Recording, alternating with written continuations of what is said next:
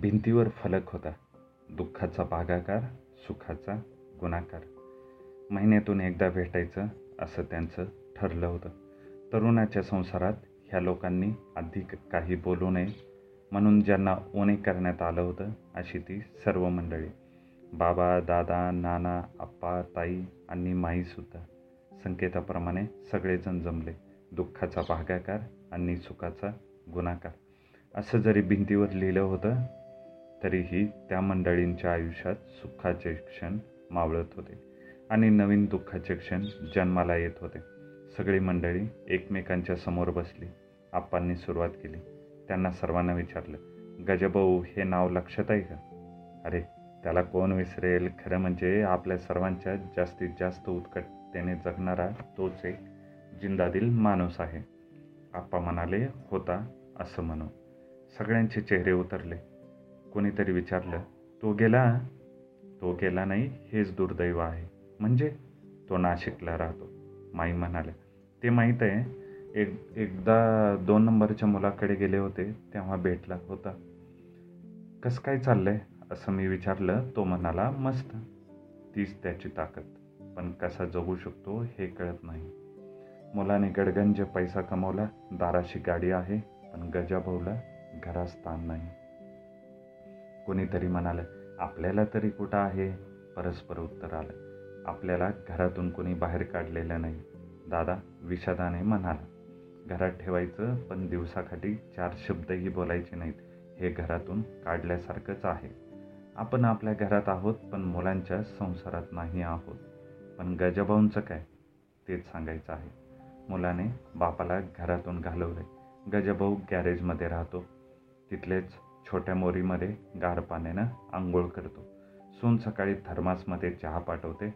तो चहा त्याने दिवसभर केव्हाही प्यावा. संध्याकाळपर्यंत त्या चहाला थर्मासचा वास येत राहतो. जी गोष्ट चहाची ती जेवणाची. सकाळी डबा पाठवला जातो. त्या डब्यात गजाभाऊच्या पथ्य पाण्याचा विचार नसतो. गजाभाऊ पचेल ते खातो. बाकीचं ठेवून देतो. माणसाने खाऊन माजावं पण टाकून माजू नये असं सुनबाई रोज नवऱ्याला ऐकवतात. कधीही ट्रिपला गेली तर गजाभाऊला न सांगता जातात. गजाभाऊ समोरच्या हॉटेलामधून जे सोसेल ते मागवतो. संध्याकाळी उपाशी राहतो. माई म्हणाल्या पुढचं सांगू नकोस ऐकवत नाही. दोन मिनटं सगळी गप्प राहिली. मग एकाने सुचवलं आपण त्याला मुंबईला बोलावून घेऊ. तो दोन तीन दिवस इथं राहील. त्याला आणायचं कसं? दादा म्हणाले माझा मुलगा माझ्याशी एक अक्षर बोलत नाही. पण त्याचा एक मित्र मला वडिलांच्या ठिकाणी मानतो. माझ्यासाठी तो काहीही करील तो मला रोज भेटून सांगतो. मला काही ना काही काम सांगा. आत्तापर्यंत मी काही काम सांगितलं नाही. त्याच्याकडे गाडी आहे नेण्या आणण्याची व्यवस्था तो आनंदानं करील. ठराव पास झाला गजभाऊला पत्र गेलं. त्याचंही उत्तर आलं आणि ठरलेल्या दिवशी गजभाऊ मुंबईत आला. सगळी मित्रमंडळी जमली त्या सगळ्यांचे गंभीर चौकोनी चेहरे पाहून गजाभाऊ हसत हसत म्हणाल लेक फुकट माझे वर्गमित्र झालात माझ्याकडून काही शिकला नाहीत. तुम्हाला सर्वांना झाले काय? मला वाटलं मस्तपैकी कोणाचा तरी वाढदिवस असेल पताका लावल्या असतील दिव्यांच्या माळा सोडल्या असतील. सनईचे सूर आणि उदबत्त्यांचा सुगंध माझं स्वागत करतील. दरवाजा उघडण्यापूर्वीच बाहेर लॉबीमध्ये हास्याची लयलूट कानावर येईल. मी सिक्स्टीमधून सिक्स्टीनमध्ये जाईल. कुणी काहीच बोललं नाही. बोला बोला काहीतरी बोला. मनसोक्त गप्पा मारायला आलो आहे आप्पा म्हणाला. सांगण्यासारखं भरपूर आहे पण आनंदाची वाण आहे. गजभाऊने सर्वांकडे नजर टाकली. न बोलता जवळपास प्रत्येकाचा चेहरा तेच सांगत होता. गजभाऊ खनपट्टीला बसला. त्याने पहिल्यांदा माईला विचारलं कसं काय चाललंय? माई गप्पा राहिल्या. गजाभाऊ म्हणाला आपण जवळपास एकाच वयाचे आहोत. पण कुणी दहा वर्षांनी माझ्यापेक्षा मोठा वाटतोय तर कुणी पंधरा कुणी वीस. त्याला थांबवत दादा म्हणाला माणसाचं वय दिवसांनी मोजणं चुकीचं आहे. कोणी किती सोसलं त्या प्रमाणात वय मोजणं आवश्यक आहे. आमच्यापैकी जास्तीत जास्त वार्धक्याच्या रेषा तुला ज्याच्या चेहऱ्यावर दिसतील तो सर्वात जास्त होळप होरपळलेला. तरीसुद्धा तुझ्याबद्दल जे काही कानावर आलं त्यापायी आम्ही सगळे हादरून गेलो आहोत. आणि तरीसुद्धा तू आम्हाला तरुण वाटतोस. त्याचं रहस्य हवं. गजभाऊ प्रसन्नपणे म्हणाला आपल्याला मुलांकडून संवादापलीकडे आपल्या सर्वांच्या कोणत्याच अपेक्षा नाहीत माझी पत्नी गेली आणि माझा संवाद हरवला. त्यानंतर माझी रवानगीही गॅरेजमध्ये झाली. एकांतपायी जीव नकोसा झाला होता. भरपूर रडून घेण्याचं स्वातंत्र्य होतं. सांत्वनाचा अडसर मध्ये येणार नव्हता. आक्रोश करून थकलो पण आसरूंचं पीक थांबणं आणि कदाचित आक्रोशाची तपश्चर्या पूर्ण झाली असावी म्हणून पाच वर्षांपूर्वी एक गुरु भेटला. तेव्हापासून शांत आहे आणि तृप्त आहे. सगळ्यांच्या चेहऱ्यावर कोण हा भाव दिसला? गजभाऊ उत्साहाने सांगू लागले.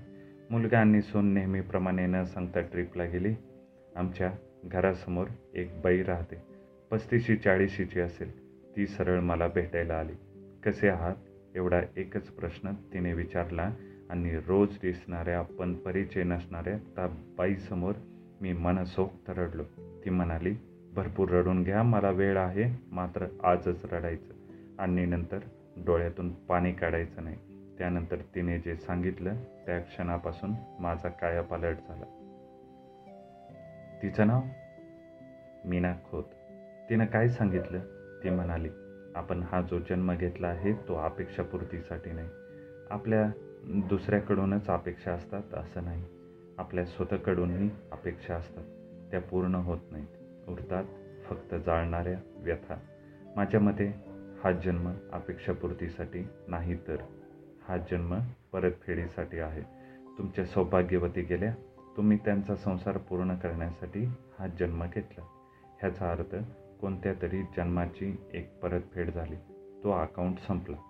ह्याच दृष्टिकोनातून सगळ्या लहान मोठ्या घटनांकडे पाहण्याचा प्रयत्न करा. मुलगा आणि सून तुमच्याशी बोलत नाहीत. ही सुद्धा तुम्ही कोण कोणती तरी परतफेड करीत आहात. परतफेडीचा हा हिशेब ह्या जन्मात संपवल्याशिवाय तुम्हाला मरण नाही. तेव्हा मनातल्या मनातसुद्धा परमेश्वराला उद्देशून मला का जगवलंस हा प्रश्न विचारू नका. कोणतीही व्यक्ती असो तुमच्याशी विचित्र वागली तिने तुमचा उपमा अपमान केला दुर्लक्ष केलं तुमच्या उपकाराचं कोणाला विस्मरण झालं तर एक एक अकाउंट पूर्ण झाला असं आजपासून स्वतःला सांगायला काय बँकेतली शिल्लक संपली की पासबुकावर अकाउंट क्लोज्ड असा शिक्का मारतात. त्याप्रमाणे जेव्हा एकांत मिळेल तेव्हा अरे हो चुकलंच. तुम्ही एकांताचंच असता हे विसरले. तर आपले किती अकाउंट्स क्लोज झाले ह्याचा विचार करा आणि पासबुकं जाळून टाका. परतफेडीचा एकही क्षण टाळू नका. प्रारंभी तुम्हाला हे जड जाईल पण आपलं मन जेवढं बलदंड असतं तेवढं लवचिकही असतं. त्या मनाला सांगायचं बाबा रे आयुष्यभर तुझं ऐकलं. तुझ्या हुकुमात राहिलो आता ही गुलामी मी सोडून देत आहे. आजपासून मी तुला मुक्त केले हा प्रयोग करून बघा आणि किती खाती फटाफट बंद होतात ह्याची प्रचिती घ्या. मी सुद्धा उद्या तुम्हाला ओळख दाखवली नाही तर तुमच्या पासबुकात माझी एकच एंट्री होती असं समजा. परमेश्वराचं नाव घेण्याऐवजी परतफेड परतफेड हाच मंत्र ध्यानात ठेवा. मी येते. एवढं सगळं सांगून गजाभाऊ म्हणाला ही मुक्ती मिळून पाच वर्ष झाली. मी मस्त आहे तृप्त आहे आम्ही सहन करतो सहन करतो. हे इतका वेळ तुम्ही सांगितलं ह्याचा अर्थ तुम्ही काहीच सहन करत नाही तुम्ही दुःख वाटत सुटलात. जो सहन करतो तो बोलत नाही.